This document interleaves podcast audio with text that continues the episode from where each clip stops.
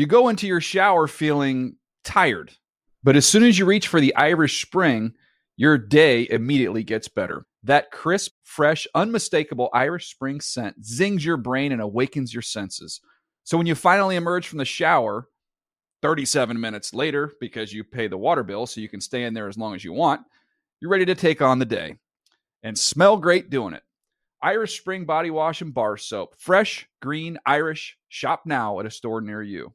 When you buy Kroger brand products, you feel like you're winning. That's because they offer proven quality at lower than low prices. In fact, we guarantee that you and your family will love how Kroger brand products taste, or you get your money back.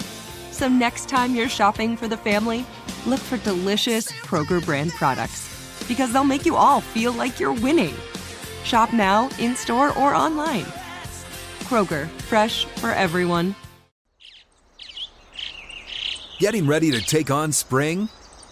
Make your first move with the reliable performance and power of STIHL battery tools. From hedge trimmers and mowers to string trimmers and more, right now you can save $50 on select battery tool sets. Real STIHL. Offer valid on select AK system sets through June 16, 2024. See participating retailer for details.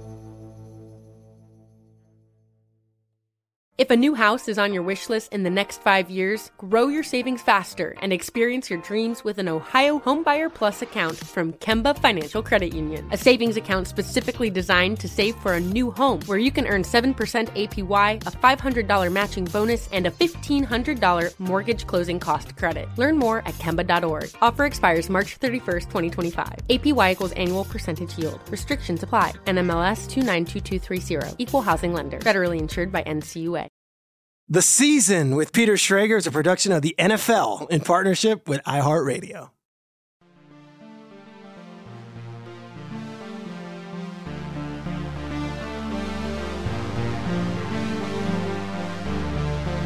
Hey, everybody, welcome to another episode of The Season with Peter Schrager. We are now in the second week of August. Preseason football is upon us. There is a full slate of games this weekend.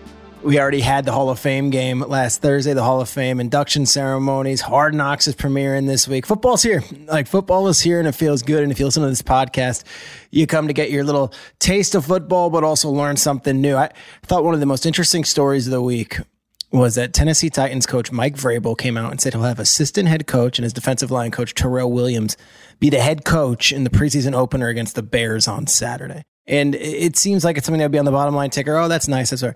This is like an incredible like realization I just had and an epiphany that, oh my gosh, like these preseason games mean nothing. Let assistant coaches coach. We always talk about how hard it is to get an opportunity to to showcase your skills when you're an assistant and kind of climb that ladder. This is the opportunity. I love this from Vrabel. So here's Terrell Williams, who has 26 years of coaching under his belt, 12 in the NFL. He's been you know Titans defensive line coach since Vrabel got there in 2018. And now all of a sudden you're like, all right, give an opportunity to this guy. And over the last few years, the Titans, and not a not a headline team by any means, but their defensive lineman, Jeffrey Simmons, been to the Pro Bowl a bunch of times. They've had undrafted guys like Teair Tart and Naquan Jones and Jayden Peevy all make the team. And one of the reasons is Big T, who's the coach, and and you know his assistant Clint McMillan. He's going to go and do the defensive line. Those guys have been huge. And you know we talk about the issue with the coaching hires and how it's usually nepotism or so only offensive coaches. This is almost like unlocking a key, and I, I didn't expect it because I had not heard about it. And here Vrabel drops this, and I thought, okay, what if this was required? What if every coach, and not just not the first year coach, but like say you're a guy like Vrabel who's a made man and he's in his fifth year. Say you're Andy Reid who's in your twenty something year, you know, as a head coach, and you're already nearly a decade in with the Chiefs. Maybe one of those three preseason games, uh, an assistant coach is the head coach, and he wears the hat, and he gets to do it all, and it's him leaving the team out in the tunnel. Here's the parameters I would make it: if a coach is there for five years or more with a team. So five years or more, go through the list. That's a lot of coaches. At least one of those games has to have an assistant coach as the head coach. And that could be anyone. You could put your longtime offensive line coach in there. You can get your defensive coordinator out there, or you can do what Mike Vrabel does, and he's got a defensive line coach in Terrell Williams handling the head coaching duties. I am going to watch this game on Saturday. Yes, Justin Fields is playing, so I want to see that. I also am really interested in Will Levis, and then of course uh, Malik Willis as well from the Titans side. But I'm also curious to see if we could even notice a difference if you've got an assistant coach getting a chance to be a head coach, and I want to hear his response afterwards. That that was my big takeaway from this week's news. And the other one was Sean Payton coming out pretty aggressively and pretty hard, and that's really been uh, Coach Payton's mantra this summer. It seems like saying he doesn't want any any guys wearing Gilligan hats on preseason, which means like those bucket hats they all wear, but also no in-game interviews during the preseason, which has become a staple of these local broadcasts. Like he's not here for that. Uh, we had a really spirited debate on Good Morning Football about this, and I was like, I, it's preseason. Like, let if Jerry Jeudy or you know you Russell Wilson adds to the local broadcast, they get two of these, maybe three of these a year. Let them let them interview with the local news guy who's the sideline reporter and local local news gal. And Jason McCourty was like, hell no, like get rid of that. This is about getting better, and the veterans should be watching. And I'm like, all right, there you go. There's the ex player versus the talking head uh, difference right there. Some other quick things before we get to our guest, who's a great one. Uh, one, Aaron, Aaron Wong Kaufman, my producer. Have you seen Oppenheimer? I haven't yet. Unfortunately, you have not gotten to the theater. No, I saw it last night. Um, are you a Nolan head? Like, are you a guy who has seen all the Nolan movies and like, or one of those? There, he's got people who first night they'll see it, but have you gotten to most of the Chris Nolan films? I have, except for Tenet. Yep. And surprisingly, Interstellar, I also haven't seen, which I've heard is great, but I just it's great. It. I am a Chris Nolan fan, but I'm not one of those guys who's rushing to the theater the first night. However, my wife, my son, my daughter are away this week. I had an open night. A lot of guys decide to go out and rage with their friends. I call my friend and say, Can we please go see Oppenheimer? It's three hours long. I don't think I have three hours open the rest of the year. Um, have you been to the movie theater called the iPic in South Street Seaport? No. Okay, so it's like one of these uh, IMAX deals in New York City, but it's a smaller theater and they serve you food, almost like the Alamo Drafthouse, I guess, yeah, but it's like high end. And here's the comedy of it. So I went with my friend Alex, who happens to be a Bills fan, very appropriate with who's coming on as our guest. And Alex and I have seen movies together in the past. I remember we saw uh, The Post, which was epic. We saw that a couple of years back. Um, I think we saw The Big Short together. The two of us, like, we see movies together. Then we took our sons to see Sonic uh, together a few years back as well. So that's my movie guy. We look up at the iPic. They're like, there's a 615 showing, um, but there's only two seats available. And those two seats are on something that is basically a Shea lounge, and uh, Oh, and the two of us together, together, and it was in the first row. So a three hour movie, cuddling with my friend Alex, watching the movie with my neck just ninety degrees, and let me tell you something, I freaking loved it. I loved it. I loved it. I loved it. I loved it. It was awesome. I there's been I and you know, the day after is what I always do. I listen to all the podcasts. I'm like, all right, what do the guys at the big picture have to say? And then like Chris Ryan starts breaking it down, and I'm listening to Andy Greenwald and whoever else is Sean Fennessy and Amanda Dobbins, and I'm like, what do they got? And then I do a little deep dive on Oppenheimer himself, and I'm what are the historical inaccuracies? I'm not going to spoil anything. This movie's great. Anybody who tells you that the last hour is too long or it drags on doesn't appreciate great writing and a great reveal at the end. And this this final scene where it's Oppenheimer and Einstein and it's I'm not going to spoil anything. It leaves you speechless like all these Christopher Nolan movies do with the exclamation mark at the end where you're like, "Ah!" and then they go to the credits. I loved it. Loved Oppenheimer. Can't wait to discuss it with Aaron Rodgers when he sees it again. Because when I asked him about it, he said he saw it at nine o'clock at night, which you cannot do. You have to be like fully in. This movie moves, and the cameos from not only A-list actors. I- I'm not spoiling anything, but like Rami Malek has like four lines in this movie, and he's awesome. Um, Casey Affleck shows up and is tremendous and plays a heel and is just evil in this movie, and you're like, ah. Um, but also guys that I haven't like Josh Hartnett has a big role. I haven't seen Josh Hartnett in a lot of movies lately. I love Jason Clarke. That's the actor. You know him from Zero Dark 30, but you also know him from that Winning Time series. Uh, he plays Jerry West, I think, in that one, and he's great. So just cameos galore, familiar faces, uh, some surprise cameos at the end. They're like, is that who I think that is? And it is. And I would I would be shocked if not only is it Killian Murphy or Cillian Murphy? Cillian, I think it's yeah, I don't know. I think it's Cillian Murphy. I remember seeing him in that movie Red Eye with like Rachel McAdams, and like going like years ago, and being like, "That guy's spooky looking." Well, he's amazing as J. Robert Oppenheimer. If he's not nominated for Best Picture, Robert Downey Jr. as Best Supporting Actor, and I'm going to throw in Emily Blunt as Best Supporting Actress. Um, I would be shocked. All three of them were amazing. I loved the film. And of course, Nolan not only directed it, but he wrote it. That is my recommendation. See that. As far as your Friday nights, can I make another recommendation for everybody this Friday night? The Detroit Lions announced that they're going to be offering an alternate broadcast of their first preseason game against the Giants on Friday night. The main broadcast, of course, will be on the Lions TV network and the Lions radio network. But yours truly will be hosting the alternate broadcast on DetroitLions.com and the Detroit Lions mobile app. I am so excited for this. Here's how it's going to work. I'm basically Peyton and Eli hosting this thing, and it's a Schrager cast, if you will, for the Detroit Lions. And I'm going to have Lions legends and and guys who work for the team now and and other celebrities come on here and there and it's going to be cool. I, it could be a complete bust. It could be terrible, but it's an alternate broadcast. We're trying things. I so appreciate the guys, not only at the Lions, but a company called Kisui. Um, and, and, they're going to be giving me this opportunity. They called me uh, earlier this summer. Said, would you be interested in coming on as, as a guest or a host? I'm like, either one, let's do it. The guests that I've, that, that, that we've booked for this thing, it is a heavy, heavy hitter lineup. I love this. Brad Holmes, who I think has the most listens uh, of this podcast, the general manager, he's going to be coming on and joining me. Chris Spielman, who is uh, the special assistant to the president and the CEO and chairperson there now, but Lions legend, and was also he he was the analyst when I was a sideline reporter for years for Fox. Gary Danielson's going to be joining. He's the lead college football analyst for CBS, obviously doing SEC and now Big Ten. But he was a Lions quarterback for nine years. He's coming on.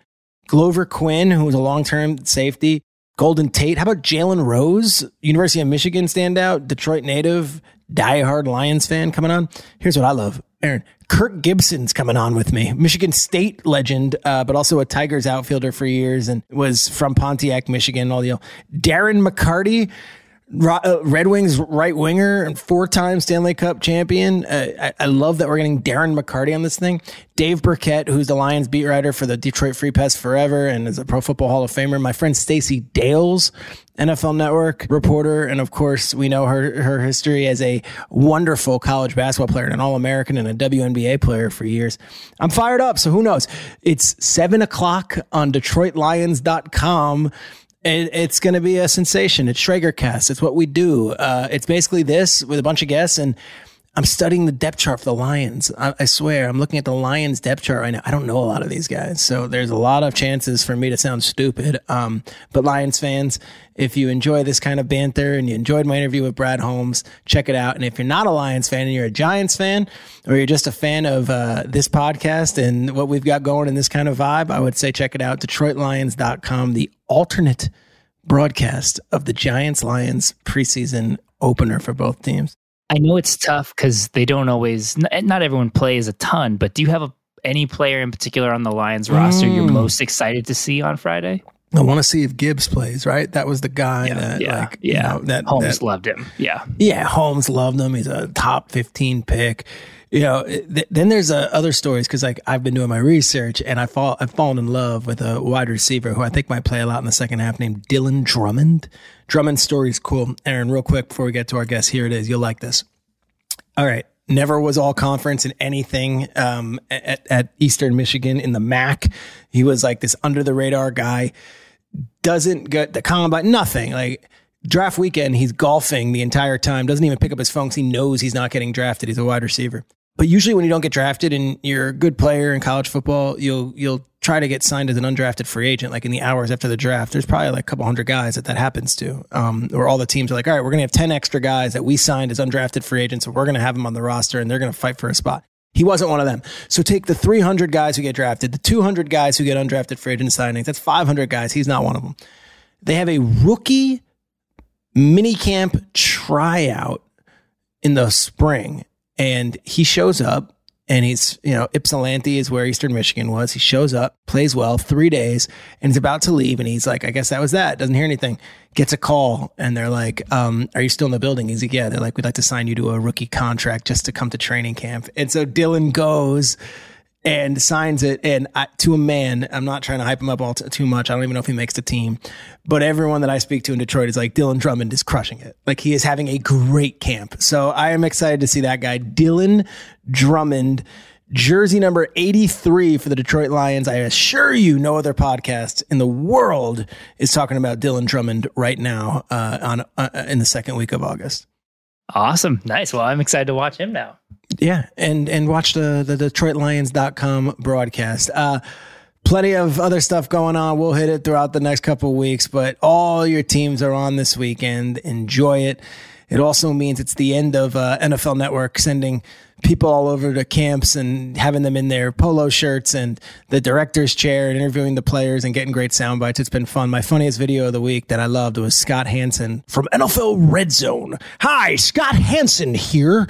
Um, Scott Hanson going into the Jaguars facilities men's bathroom and being so impressed by the technology that they have that grades your hydration. Essentially, you deposit yourself, like he was using crazy words. He was explaining it on this video about peeing into the urinal, and the urinal tells you if your hydration levels are correct. And he's like, if it's in the red, you got to go see a trainer immediately.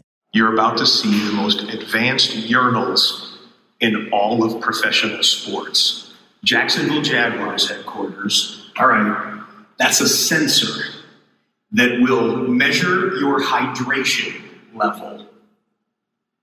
If the light turns green when you go, you're good. If it's yellow, you need to hydrate some more. If it's red, you're probably going to get a notice from the athletic trainers and maybe have an IV. I'm like NFL Plus has all sorts of stuff, and I appreciate like analytics programs and and here's a game preview from this analyst. I, I might not click on any of that stuff. If you told me there's a Scott Hanson uh, weekly show where he goes to different NFL facilities and tries out the bathrooms uh, and just tells us and does like a review as if he's like Dave Portnoy. You know, I think Jamie Erdahl said it great. She was like. Uh, you know, one flush, like instead of one bite, like, you know, the rest of the rules, you know, I would be in on it. And then a, a Twitter, you know, person uh, tweeted our show because we had Hanson talking about this urinal and uh, like this incredible urinal, this second, like this like AI urinal tells you about your pee. Um, a, a Twitter person, you know, hit up the show and was like, was like, you know, it's actually not a terrible idea. Hanson in one stall, a guest in another stall you just have, you know, the two of these guys with behind closed stall. We don't see their faces. We hear their voices. We hear whatever else action they've got going on. And it's a full interview show with Scott Hanson from a bathroom in a facility. NFL Plus. Guys, I can't just give these ideas away for free. There's got to be a department there that's working on these. This is gold. Take it and do what you want with it. And with that, we get to our guest. Um, I really love this dude. We'll get him on right after this. You go into your shower feeling tired. But as soon as you reach for the Irish Spring, your day immediately gets better. That crisp, fresh, unmistakable Irish Spring scent zings your brain and awakens your senses. So when you finally emerge from the shower, 37 minutes later, because you pay the water bill so you can stay in there as long as you want, you're ready to take on the day and smell great doing it. Irish Spring Body Wash and Bar Soap. Fresh, green, Irish. Shop now at a store near you. Tired of restless nights? Meet Leesa, the sleep experts.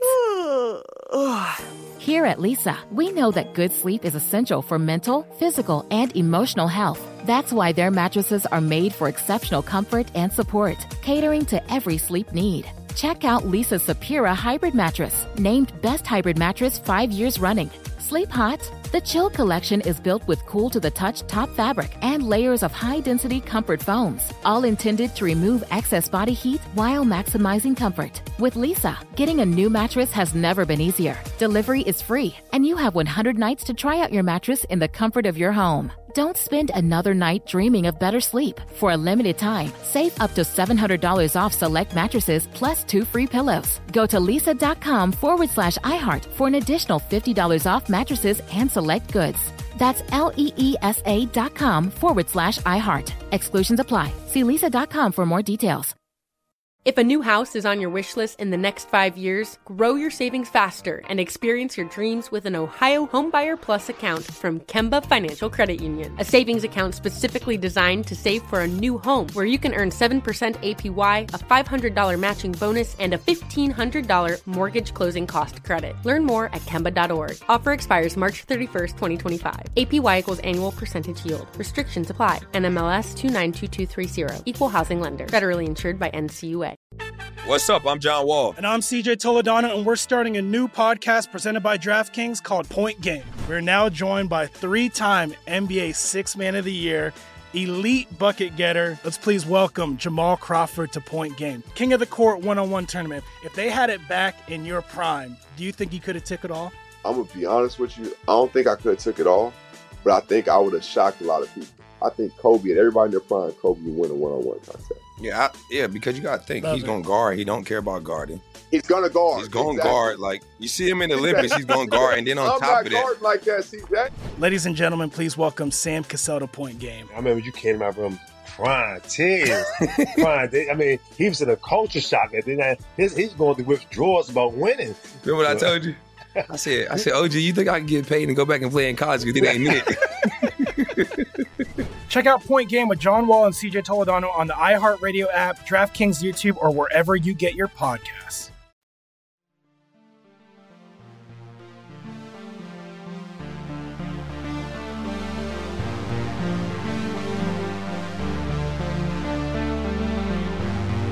Our next guest is the man making the key decisions in the front office for one of the NFL's best teams over the last several years. They're a uh, Super Bowl contender year in, year out, and they're a team that a lot of people are taking this year. And right now, we are on the eve of the start of the preseason slate. So it was a good time as they wrap up their training camp trip out to Rochester to bring on our guy, GM of the Buffalo Bills, Mr. Brandon Beane. Brandon, what's up, man? How you doing, buddy? Uh, I'm doing you. great. Appreciate you having me on, like always, buddy. I love having you on. I think you're the first recurring guest in the history of this podcast. We've had I love it. lots of coaches, lots of coordinators, lots of GMs, but you're the first guy I've ever asked to come back on because I loved how much uh, fun we had on the first one, and now you're here for the second one. And let's dive right in. Um, at this point in training camp, when it's beyond, hey, everybody, let's unpack our bags, when you're not sleeping in your own bed and you're now on to week two, is it one of those where it's like, okay, we're good, like we're set, let's get the season going? Or is it you wish you had a couple more days to kind of work out the kinks? Yeah, I mean, I, I enjoy training camp. I enjoy it up here in Rochester. It's a great setup here at St. John Fisher, and it's just, it's you know, every team is its own team. You have a lot of the same players, but um, every team forms its own bond, and uh, those teams that bond together. I, I go back to the teams that we had success on in Carolina. Um, the team that we had that made it to the AFC Championship a couple years ago, like those guys genuinely loved being around each other. Uh, it's we all know it's not always the most talented team. It's it's the best team because you're going to have adversity. Obviously, we faced our fair share of that last season, and and so this is kind of where that bond really starts at camp. Away, you're just kind of on your own. You're in dorm rooms. You're you're hanging out at the cafeteria, whatever it is. So I enjoy it, but it is getting to the point where. Uh, you know, I know the guys are starting to get tired of hitting each other, and Yep. so they're ready to hit someone else. And uh, so, and plus, from my standpoint, I know that the, the pass rushers know Dion Dawkins' move or Spencer Brown's move or vice versa. Let me see them get some, you know, some fresh meat and how, how they do, you know, from that standpoint.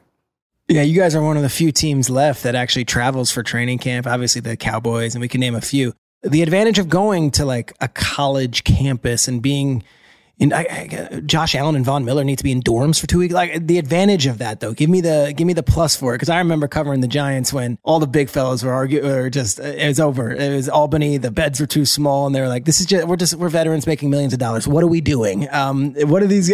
What are the advantages of going off campus and off site and really having that bonding experience?" Yeah, I mean, I think our football ops guys, uh, Brendan Rose, our DFO, I think they do a great job of getting bigger beds in here. They find so the guys aren't sleeping in true dorm beds uh, like you think. It is dorm rooms, uh, so uh, we're not at the Ritz Carlton by any means, but uh, it, it's not a long stretch. And I just think, like I said earlier, the bonding, um, having to just you know, no one's trying to rush home. No one's wife's on them or girlfriend or whatever. Hey, we got to get home. You got to do this. It just, to me, it takes the pressure off of everyone. Your singular focus is football here for a couple weeks, and then then you kind of return to no, some, some, normalcy. And, and again, building that bond. You know, Sean and I both believe it's just it's, super important for the long stretch that you know the, of the season of 17 games. I would imagine the star players don't have roommates, or do they? No, uh, they don't. You know, we we we bumped some of the young guys, but uh, no, the uh, none of the guys. Uh, like Josh Allen is not like with Josh Matt Barkley in a, in a bunk bed. No, no. and Diggs and Micah and Jordan, they're uh, uh, they got their own room, so they're they're in good shape from that standpoint. Yeah, uh, th- you mentioned last year at the end, like the adversity. I've gone through it a million times on our show. I've talked about it on our podcast. Like there was there, you understandably nothing left in the tank by the end. Now it's not an excuse. It's just no team I can remember in recent years has gone through a two month span with all the weather stuff and then Damar and just straight through to to the end of the season where it's like God, th- they've gone through a lot. Um, do you feel like the team is refreshed, or is there a hangover from all that where you like can kind of sense that ah, you know, the stink of the end of last year, and I don't mean to say stink, but you know what I mean, yeah, uh, is still with this team as we head towards 2023. No, I think um, you know, every as I said, every team's a new team, and, and it's our job to learn from what. Look, yes, there was adversity, there was things that come up, but it's what you do with it, and and how you take that, and the the scars of not winning, you know, that trophy that the Chiefs, you know, won again last season. It's it's it's what you do with it, learn from it, the mistakes, things we could have done better. Yes, there was adversity, but there's things we could have handled uh, ourselves, and, and, we know that. And so this is a fresh group, a new team, and and so we got a fresh outlook. Everyone's um, looking ahead to, to this season and, and trying to make sure that we don't repeat, you know, the mistakes that ultimately cost us, uh, you know, a chance at a Super Bowl when we had you on last time, you took us step by step through the the drafting of Josh Allen and how convicted you guys were, and we're gonna make this move. We're gonna get this guy. We're gonna do it, and we found our guy, um, Dalton Kincaid.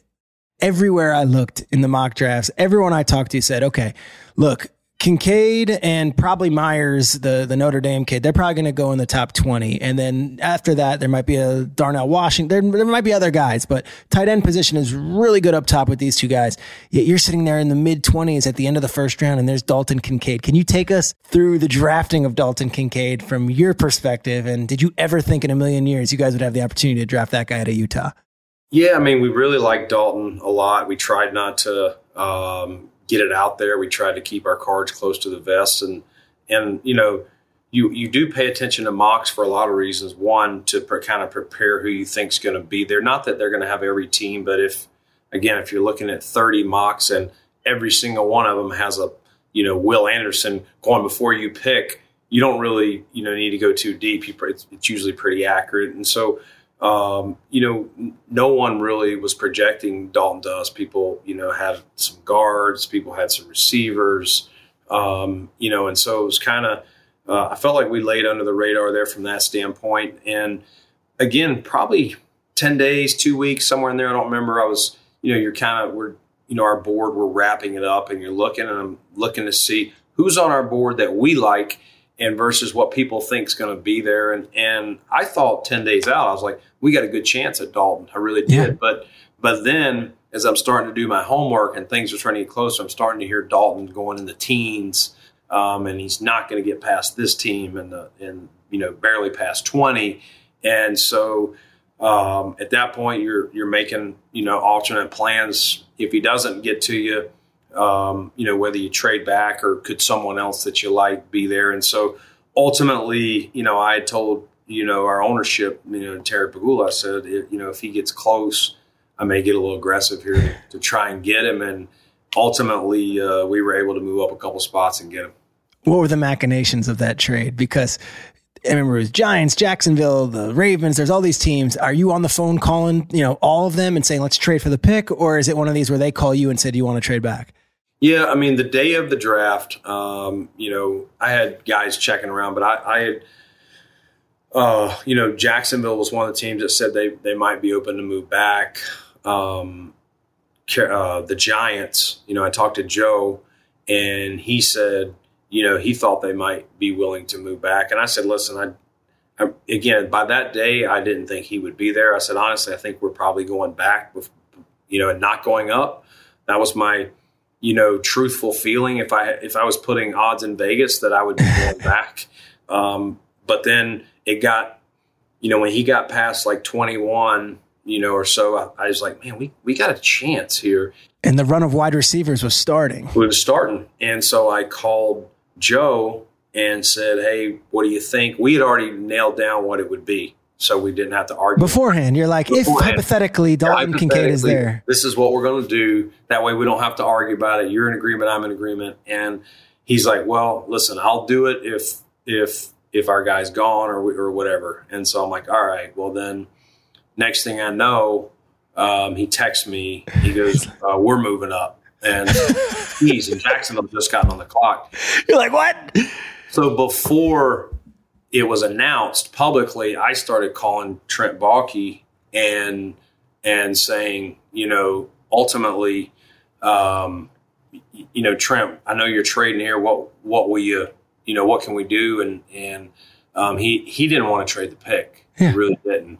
Um, but Joe and them made their pick, and then he he said, "I'll call you back." And so it went back and forth several calls, and he basically made me tell him who we were going to pick. And you had to be honest. And I had to shoot him straight. And uh, yeah, I would never lie in that standpoint from a trust standpoint. And he was nervous about it, but uh, he was willing to do it, and, and, he still got the tackle they wanted, and, and, and we got Dalton it's so fun. And I know I'm on the media side and the fans listening are like, but it is as simple as that as, hey, you and Joe are like, there's a chance this might happen. We've got three days here before the draft. We're killing time. Let's work out the deal now as opposed to doing it on the clock.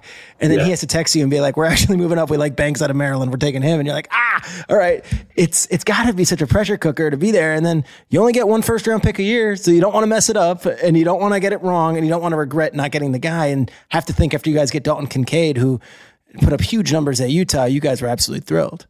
Yeah, we were. You know, we we really liked him through the process, and uh, just thought he'd be a great fit for here. And and um, you know, he's he's a smart kid. He's still an up and comer, and just you know, pairing him with Dawson Knox, you know, we thought could could give us another added dimension um, that teams have to defend. You know, we don't we don't we haven't used twelve personnel a lot, so this gave us a chance to add that to Ken Dorsey's uh, you know kind of his playbook. Yeah, uh, you're not going anywhere. You and Sean both are pretty secure in that market, and you have this team together. Um, the stability of both the two of you guys together, when you speak to your team and when you address the the the younger guys and maybe some of the veterans, and they know that you're not going anywhere. Um, how important is that for you guys to come and know that hey, year to year, there's consistency here. We're building something.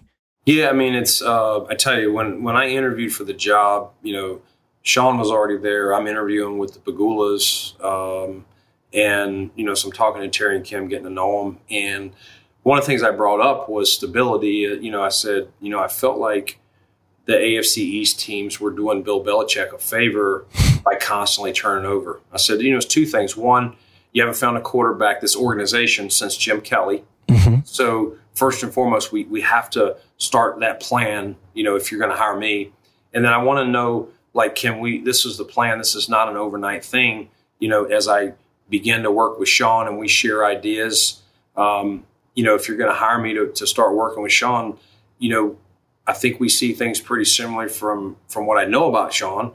Uh, we haven't gotten deep into the weeds. Yeah. I had to get the job first but um, you know they said well we gave sean a five year deal and we would do the same for whoever gets this gm job. And i said and i hope you'll let us you know play that out. And they said, no, we, you know, there has been a little turnover here, but we want to be one of the franchises that's looked at as not quick trigger, not just reacting to you know to media pressure or fan pressure, but uh, doing the right thing. And and I tell you, they've they've been great, and and you know Sean and I both are very fortunate to work for them, and and they they're involved, but and they want to know, and they're doing everything that an owner should do, but they're also giving us the resources to run the team and and and and, do the best we can. And now it's on us to uh, see if we can somehow you know get this trophy finally to Buffalo here at some point. Yeah, and those fans want it. Uh, AFC East is interesting because for years it felt like it was just the Patriots, and then now it's like your time. The Bills are the team. Um, Dolphins had a great season last year. Obviously, you guys beat them in the playoffs at the end.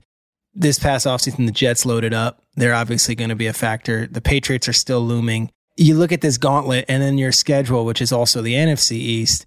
Is the AFC East as good as it's been since you've gotten there? Do you feel that way? Or is it like, hell no, we're the team and they can come and try to get the crown? Like, we don't care about what they did.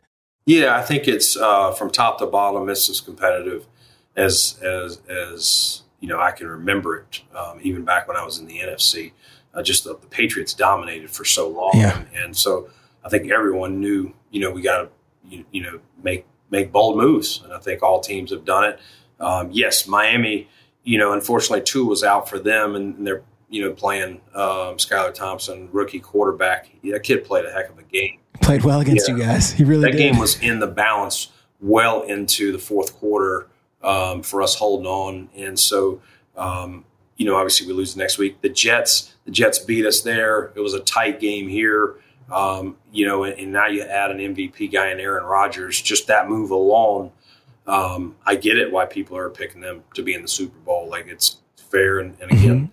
the Dolphins with Tua back are going to be they they beat us down there with Tua, and, and we had a tight game that we won uh, in Buffalo. So I expected to be a dogfight. New England, you know, Bill Belichick, greatest coach of all time.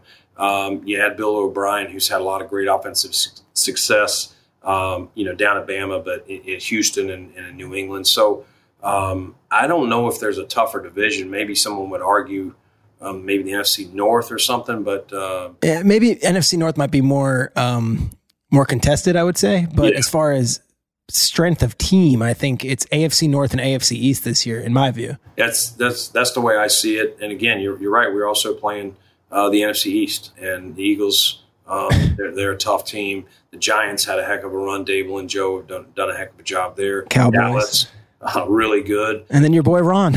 Yeah, you know, I think Marty and Ron have done a heck of a job. That team, you know, if you just look at their, you just look at their, they got to figure out is, is Sam Howell the guy? Yeah. I know that's what they got to prove. We, we, we liked him as well, but, um, you know, that's going to be a contested division, you know, in the NFC East couple questions quickly, and then I want to have some rapid fire stuff about you personally. But uh, the Von Miller like time is, is that just every day? I haven't been following you guys on a day to day basis. Are the locals asking you that every single day and asking Sean like, what's the latest with Von? When's he going to be ready? Or is it pretty established in your building that he's going to be good to go and he's good to go?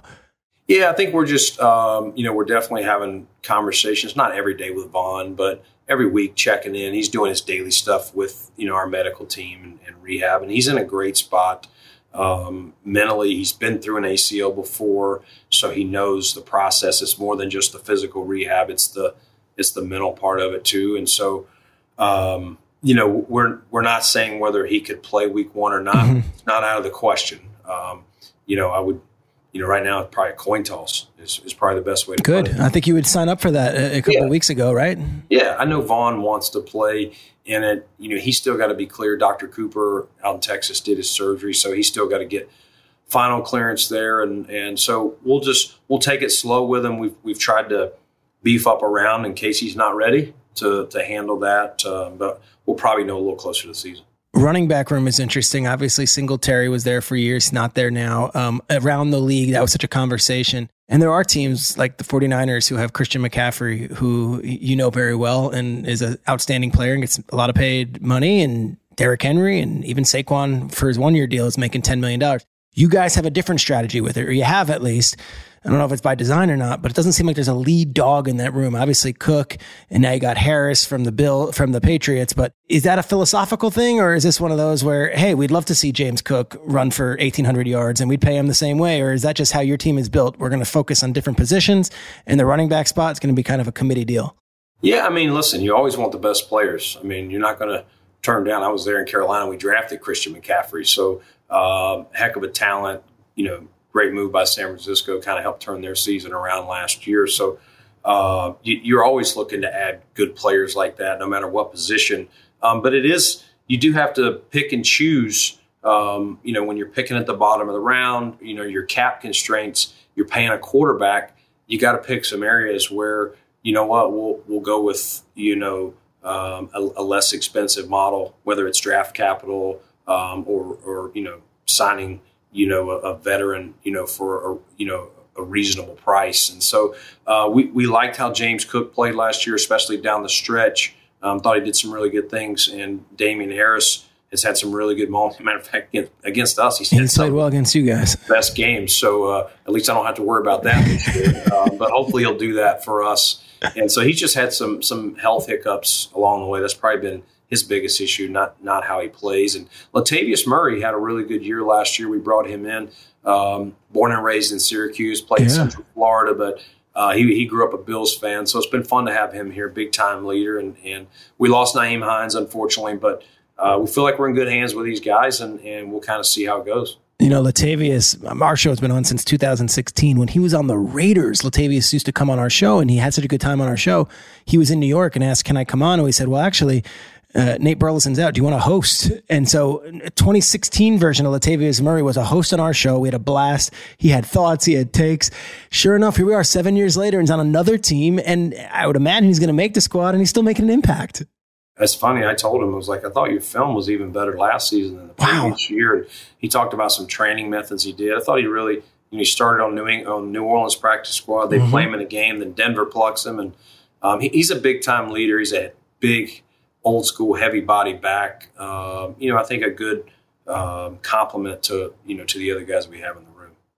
the Diggs stuff uh, was that all just you know people trying to fill headlines or is everything i mean you know what i'm talking about when he was yeah. tweeting and i can't even follow it to be honest because i'm just like that's a wide receiver stefon diggs is a great guy great teammate i'm not going to get caught up with this but then there was rumors that he wants out and the giants were interested i don't even you tell me are we all good with stefon diggs as we head towards 2023 yeah we're, we're in a great i think steph's in a great spot we're in a great spot i think sometimes you just um, you know seasons end end abruptly and um, when you work as hard as, as he or others on this team do and you come up short like we did last season, you leave frustrated. You don't get to come back for a week and hang out and talk about how it finished or whatever. Everybody kind of goes their merry way. So, um, like anything, there can be a lot of smoke in the off season and people looking for headlines. But you know, we, we felt like once we kind of all sat down and, and shared where we where we can get better, or where we see things, and how we're going, um, that we we would all get on the same page, and I think that's that's what happened. And Steph's had a great camp.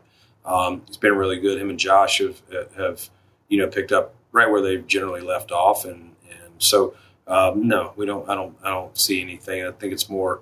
I think it's more for the outside noise than than what actually goes. You know, on. there are certain morning TV shows that need to fill three hours every day in June, Brandon. So I apologize. June and July. turn around, but uh, no, it's it's been good. It's been good to have Steph back in here. All right, quick stuff about you because I love this. Uh, if I lived in Buffalo, I think I would weigh 600 pounds. And I say that just because of the food and how good it is and the wings. And when I came up uh, in the in the winter for a game, you and I got together. We went to a spot. I don't even remember what it was called. We had some wings. It was fine. But then when I said the place that we were going, there every single person I spoke to was like, no, no, no, you got to go to this one. You got to go to this one. You got to go to this one. Are you a wings guy to that point? Because you're in incredible shape, and so is Sean McDermott. And I'm wondering, how do these guys resist being just 500 pounds and being slobs eating wings every night? Well, McDermott's in a lot better shape than I am. Uh, I'm I'm trending the wrong way fast. But, uh, just trying to tread water. Just ask my kids; they tell me how fat I am all the time. But, uh, no, I haven't heard that term. Treading water is basically my August diet. Just treading water. Just get, water, get me through it, man. Uh, it's it's it's fun, but uh, no, it's uh, I do like wings. I am particular. Um, you got a spot? There's some good spots, but Bar-Bill is is my spot. It's, Everyone says this. As there's one in Rochester too. I think I've been texted, I've been tweeted. All right, yeah. they just opened it. All right, yeah, commercial for Bar-Bill. Tell me why it's the it's the best wings. Do you go straight barbecue or buffalo, or do you have like one of these crazy like honey teriyaki Malibu blaze? Like I don't do that stuff. Cajun honey butter barbecue.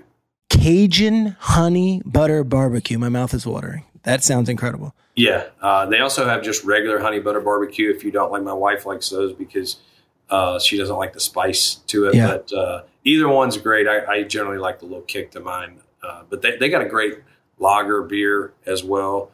Uh, it's just uh, it's a great place. But the wings are Is it crispy wing or is it like a smothered in sauce wing? I don't like a crispy like crunch. I like a smothered in sauce wing. This is gross Yeah, it's for a lot of more it's yeah. more uh, smothered in sauce. Okay. It's just it's hard to say. They they, they literally like brush brush it on. It's Yeah. just uh, it's truly is is like You're going there tonight. I could tell by the way we're talking. I think you like that lust in your eyes. I wasn't even thinking about it. You're trying to twist me, twist my arm, and start thinking about. it. I'm gonna be salivating here in a minute.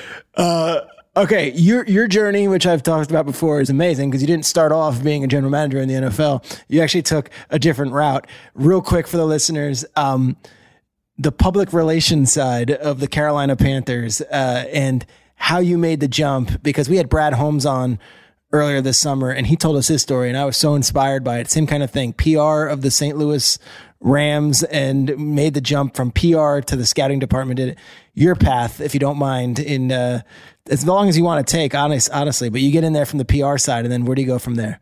Yeah, I did six weeks for PR, basically a training camp. That was back when training camp was six weeks. We got there. Where was it? Was it in Carolina or It was in Carolina. Yeah, we were Wofford College, Spartanburg, South Wofford. Carolina. Yeah. So um, it was there through the whole preseason, and then um, and then moved over to football ops for the season. I was kind of doing a little bit of player development. I was helping the equipment guys, like I was folding towels, helping at practice. And then halfway through the season, they started traveling me on the road to help the equipment guys. I'm holding rain jackets and uh, things to, for the guys to rub their cleats on, like whatever needed to be done. You just it's all hands on deck. And then after that season, they hired me full time as a football ops assistant. You know, helping set up training camp, lining up travel, picking guys up at the airport, taking them for physicals. Who was your most notable pickup at the airport when like a, a big name free agent came in? Do you have a good story? Oh yeah, I had uh, the the funniest visit ever. Uh, I had a few, but uh, we brought in on the same day Charles Haley and Nate Newton. And I, I had them in the to Carolina? I don't remember this. to Carolina. So Charles Haley did not sign. I think he ended up signing Detroit. Okay. Uh, but we signed Nate Newton. That was his last year. Uh, Okay. he played for So they us. both He- get off the same flight from Dallas? Like where where the we were not on the same flight. Okay, but they knew up. each other. But they oh they obviously knew each other. And um, if you had like one of those cameras in a van, I can't repeat all what was said. Um, uh, there was a, there was a lot of stuff, but uh, it was we had a lot of laughs, and uh, it was cool because as a kid, I'm watching these guys grow up. I'm fresh out of college. And I'm taking them for a physical, and they're busting each other's chops. They're telling stories again because they were back together. And um, I spent an evening you know, getting them to the hotel, and then I picked them up at like six thirty in the morning, take them for the physical. They meet the coach, then I take them for lunch, and then they go back and meet some meet some more coaches, and I take them back to the airport, and and basically Nate Newton's telling him, "Hey man, I'm gonna sign here. I love it here." And Yeah. and and Charles Haley, he's trying to talk Charles Haley into it. And Oh, I love this. back and forth, and so I go back and report to. Uh, Marty Hurney, what the deal is? I'm telling Marty, like, wow, I think Newton's in. Nate's in. Yeah. He's on the fence. yeah, it's like he's trying to convince him, uh, and uh, so it was uh, definitely we covered some R-rated and beyond Yeah. events of their life, but it was a that was probably the most notable. But uh, I picked up Reggie White as well. From Is that right? yeah, yeah, he he finished in Carolina um, as well. One of the nicest people in the world, and uh, it was it was it's sad that his life ended the way it did. But yeah, he he was telling me get him get him out there, pick him up early. He wanted to get in the hot tub for like Yes. forty minutes to get himself loose, and Yes. you know, it's just it was cool. So definitely had some some characters. Eric Swann. Eric Swann, which is one of my favorite football stories of all time, did not play college football with a sixth overall pick from the Cardinals. Yeah, so I was around some cool dudes. It was uh, it was fun. You learn a lot. You also knew a young Steve Smith, right? Yes, yes. Oh, What was young? What was twenty something Steve Smith like? um, even more uh, unfiltered. That's what I would say. Uh, but I love him. His, his heart was uh, always genuine. You knew where Steve never hid how he felt. Still, really doesn't today. But I would say Steve. You're still getting a filtered version of Steve. Yeah. Uh, I've seen many unfiltered versions, and the 2001 was as unfiltered as it came. Yeah. Um, I love all this stuff. Your one piece of advice to a kid who approaches you in the elevator at the combine and says, Excuse me, sir, here's my resume printed out. I'm 22 years old. I just graduated from John Carroll or I went to Amherst and I want to get into being a GM and I drove myself to Indianapolis. What would be your one piece of advice for me getting into the league? Yeah, I mean, to me, it, it is hard. It really is. But go get experience um, wherever you're at. If you're in college, go work in the athletic office. If you got a football program there, go work for there. If you got a minor league baseball team in town, like just get skins on the wall, work with different people. A, you're going to meet different people um, from different walks of life. You may work with someone in a, you know, an NBA team that actually knows someone in the NFL or uh, a, a AAA baseball team that knows someone in, in the NBA or the NFL, whatever it is. Just get out there, work. Don't worry about the money tell people that do not worry about the money. If you want to be in sports, don't chase the money. Yes, I'm fortunate now, but this was a long shot to sure ever was. get here. I enjoyed every step of the journey, and if I was, you know, still a football ops assistant or um, you know director of football operations, whatever titles I've had, I guarantee I would have been just as happy mm. living the life I was living. So you got to love it. It's crazy hours. Um, you got to make sure if you're getting married, girl, you know, wife or husband, whatever it is, that they they're on board the weekends because I've seen many get in a few years in their their their other half does not like the schedule mm-hmm. and and it starts causing some friction and, and they got to make a move. So just try to tell them to be upfront with whoever their significant other is and and um, you know just just be ready for if you're living in one side of the country and someone calls you on the other side be able pack to pack your bag your apartment up in a day and and say I'll be there tomorrow. Brandon, I love this. And back to the significant other thing. I here's what I've learned now that I've got two kids and you've obviously you're a great dad. Be present when you are around, right? Make the most yeah. of that time because that's a major compromise. I'm not going to be uh, I'm not going to be there for any weekends over the football season, but hey, I've got a rare job where there are a couple weeks in June and early July where I am around. Like, wouldn't you be that that be your piece of advice too? Make the most of that time. Oh, you got to. You could because you're going to be a better employee for the organization if if your home life's good and, and you, you're doing everything there. If you're if you're leaving things out and, and you don't want to regret, we've seen it in this in this sport where you hear coaches or you know whatever executives that um, didn't weren't really around their kids and they they missed their whole their whole livelihood or they're you know watching them play sports or play the piano or whatever their passion you know whatever their kid's passion is um, you know, it's very important for me to make sure to tell our staff here, and, and I know Sean does as well, is listen, we got plenty of hours, but if your kid's playing a game and you can get there, it's not going to interfere with his job. I, I, expect you to be there. Hell yeah. I will be pissed if you if you dude. Don't. I love that. Yeah. So it's you gotta you gotta have that that that balance because it's hard enough as it is with the hours. So when you can get home and, and support your you know your significant other and definitely your kids um, that's huge. You know, the last thing you want to do is be great at work and, and, and screw it up at home. Man, that's great. Um, my last one with you because I texted you earlier this summer that I'm picking up golf for the first time. I've told the podcast listeners. My wife has a gift, bought me clubs. Uh, I got the clubs, I got in the course, and I've been trying to mooch off people to be invited to their clubs. I've played the public courses. I've done it all. I've been trying. I'm terrible. But you, it's hard. You've always been playing. So I'm going to ask you three golf questions, rattle them off rapid fire. One, your favorite golfer at the moment is whom? Oh, uh, that's a great one. Probably Rory. Yeah. Um, yeah, big Rory fan. And he's actually, um, his wife's from Rochester up here. And what? Really? Yeah. And her family, I think, is from Oak Hill. And I think he is a member here at Oak Hill across the street. So uh, I've enjoyed watching his game. And I think it's, it's been cool to watch him back the PGA Tour. Love it. The coolest course you've played at? Um, it's I go back and forth. I mean, in America, Pebble Beach, just it's just so beautiful. It's not the hardest, but just the scenery is it's crazy. But I went to Scotland last summer. Did you? And uh, eight of us went over there, and, and, the courses over there. I mean, all of them are great, but there's a couple um, that were just uh, Kingsbarns over there was was was was amazing. There was there was a few that were just you know blow your blow your socks off. Yeah, I loved.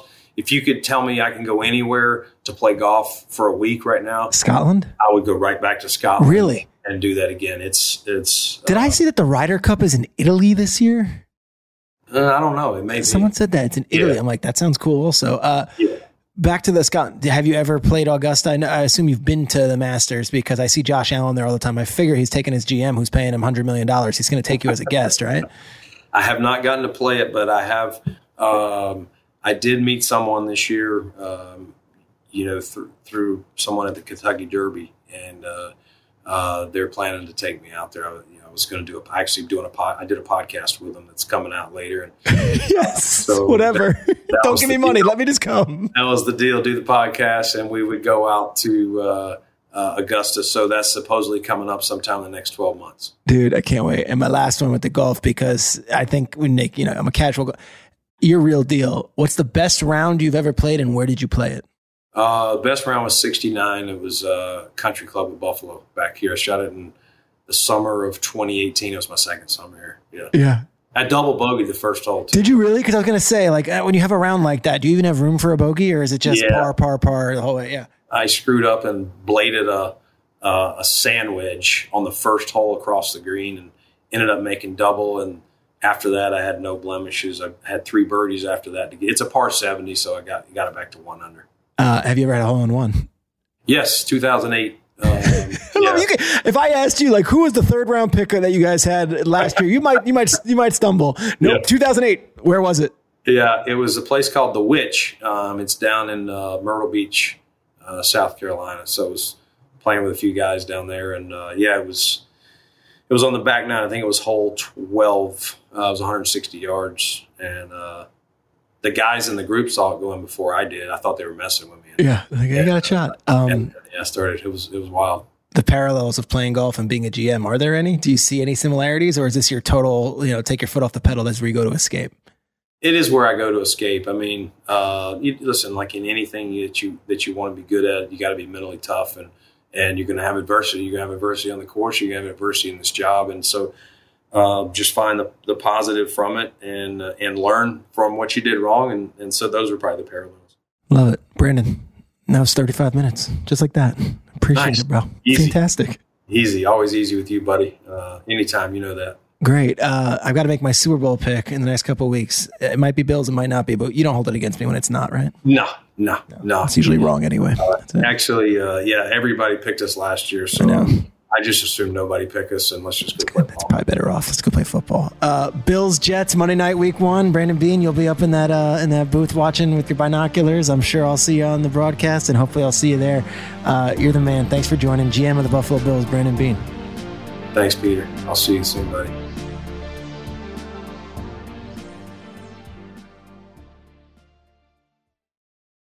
You go into your shower feeling tired, but as soon as you reach for the Irish Spring, your day immediately gets better. That crisp, fresh, unmistakable Irish Spring scent zings your brain and awakens your senses. So when you finally emerge from the shower, 37 minutes later, because you pay the water bill so you can stay in there as long as you want, you're ready to take on the day and smell great doing it.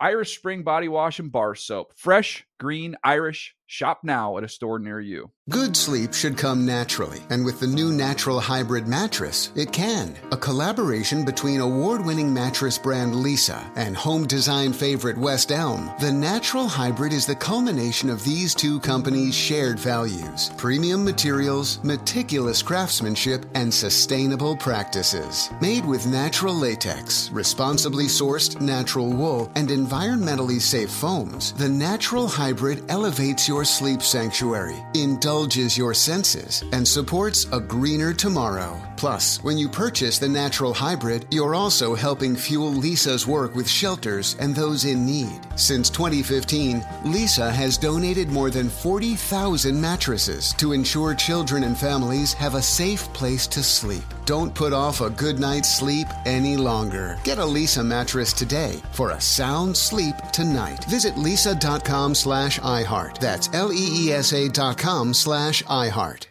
If a new house is on your wish list in the next five years, grow your savings faster and experience your dreams with an Ohio Homebuyer Plus account from Kemba Financial Credit Union. A savings account specifically designed to save for a new home where you can earn 7% APY, a $500 matching bonus, and a $1,500 mortgage closing cost credit. Learn more at Kemba.org. Offer expires March 31st, 2025. APY equals annual percentage yield. Restrictions apply. NMLS 292230. Equal housing lender. Federally insured by NCUA. What's up? I'm John Wall. And I'm CJ Toledano, and we're starting a new podcast presented by DraftKings called Point Game. We're now joined by three time NBA Six Man of the Year, elite bucket getter. Let's please welcome Jamal Crawford to Point Game. King of the Court one on one tournament. If they had it back in your prime, do you think you could have took it all? I'm going to be honest with you. I don't think I could have took it all, but I think I would have shocked a lot of people. I think Kobe and everybody in their prime, Kobe would win a one on one contest. Yeah, I, yeah, because you got to think Love he's it. going to guard. He don't care about guarding. He's gonna guard. He's going to Exactly. guard. Like you see him in the Olympics, he's going to guard, and then on I'm top not of that, like that, CJ. Ladies and gentlemen, please welcome Sam Cassell to Point Game. I remember you came to my room crying, tears, crying. I mean, he was in a culture shock. And then I, his, he's going through withdrawals about winning. remember what I told you? I said, I said, OG, you think I can get paid and go back and play in college? Because it ain't it. Check out Point Game with John Wall and CJ Toledano on the iHeartRadio app, DraftKings YouTube, or wherever you get your podcasts.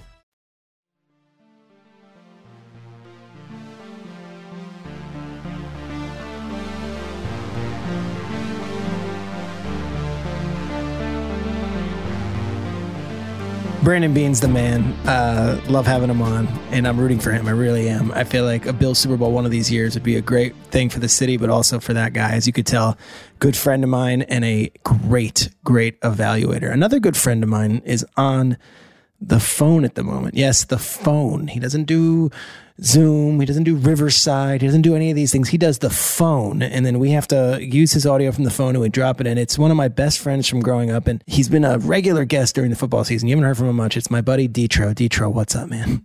Peter Schrager. Thanks for having me back. Uh, again, every time I'm on, it's always a tough follow. Now I'm following Brandon Beane.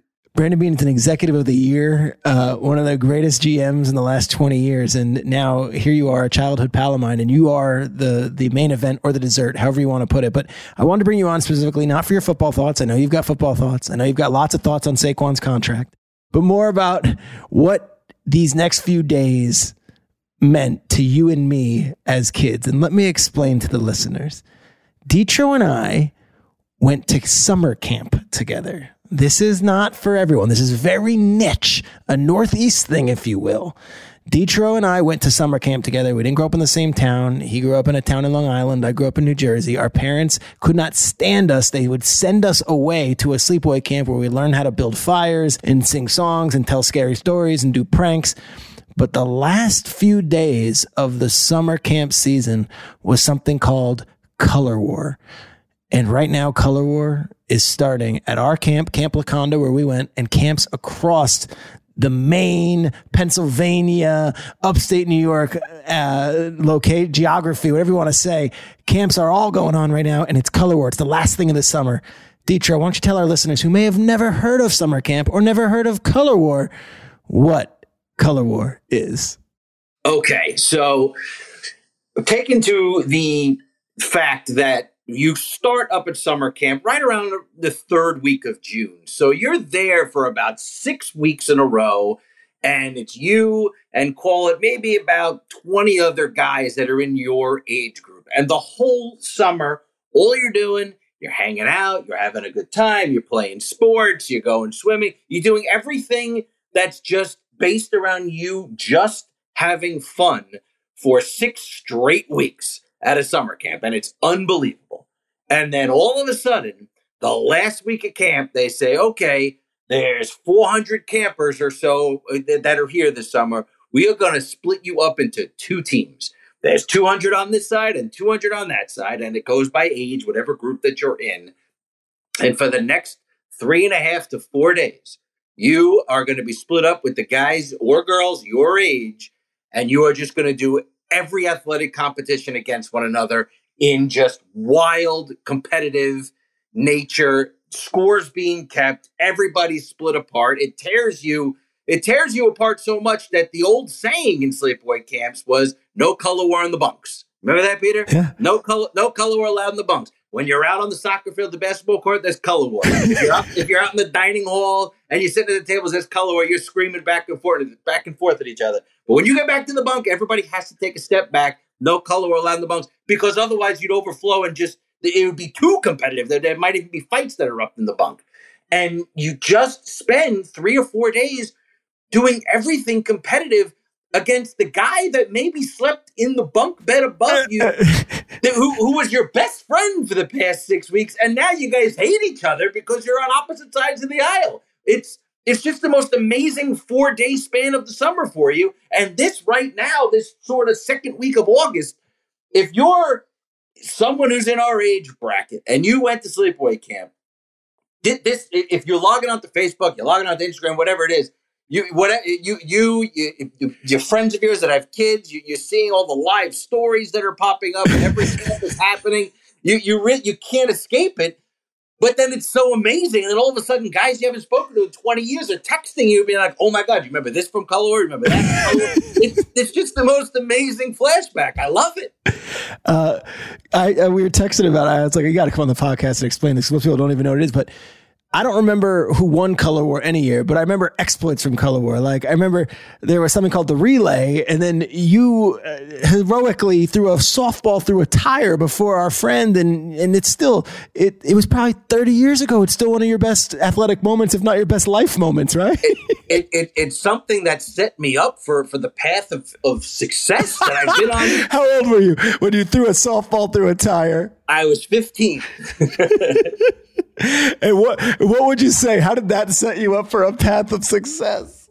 It just let you know you you win there. You always have that story in your back pocket. You always do, and you know as, as you get a little bit older and, and you, you grow up on Long Island or in New Jersey or in that camping world. As you go off to college and you start to meet new people, you start to sort of make connections and and you meet someone who knows someone or a friend of a friend, and it's it's the most amazing icebreaker you can have is if you know a, a, camp's friend's friend or a friend of somebody who went to camp with someone you know or something like that. And right away, you bring up Color War, you bring up the softball throw. They know. Everyone knows how it is because every camp out there has some sort of a final event that everybody's watching. That when you're eight, nine, ten years old, you you you wish and you hope and you can't wait to be able to do that. And then when you actually do it and you win, you're able to tell that story to anybody who's been in the camping world and they get it and they respect it and the ice is broken and you can discuss anything you want whether it's friends if you're in the business world anything you want the walls come down and any the doors are open to you. Todd thank you. Let me ask you one more question because you had a take that no one else had. Sean payton's comments on nathaniel hackett go. I mean me personally i, I I kind of love those comments. I mean, the, the, the Broncos were more or less the worst team in the league last year, and you know Nathaniel Hackett, whether whether it's his fault or not, he's the head coach. That's all his fault. They hired Sean Payton for a reason. Sean Payton has a long line of credibility behind him. You know, there's very few coaches left in the league that have Lombardi trophies sitting on their walls right there. He has the right and the credibility to come in and turn things around and say what he has to say to get his team moving forward. What does he care what he has to say about the Jets? Rightfully so. There it is. Uh, I can't wait to have you on during the season again. Uh, go enjoy your summer, and I'll text you about Color War. All right, buddy? Love it. Thanks for having me. There you go, guys. That's the season with Peter Schrager. We have. Uh, the usual uh, monologue. We had a guest in Brandon Beane, and we had my buddy Detro. We are in regular season form right now. I want to thank everybody uh, back at the LA studios. I want to thank uh, the great Aaron Wong Kaufman. I want to thank Brandon Beane, my buddy Detro, and of course Jason English, and uh, all the folks who put this thing together. Keep on coming back. Next week we got some good ones. We're going to start doing this. I thought this would be interesting. We're going to get our usual array of guests, but I don't like necessarily like the fantasy football analysis, but there are certain fantasy football podcasts that I really like some of the people on there, and I thought we would serve one of these weeks do a little fantasy football preview. Uh, maybe we won't. We'll see. But I'm thinking next week we're going to do it, and it's going to be good. Hang tight, listen, and go win your league. Uh, till next time, this is the season with Peter Schrager.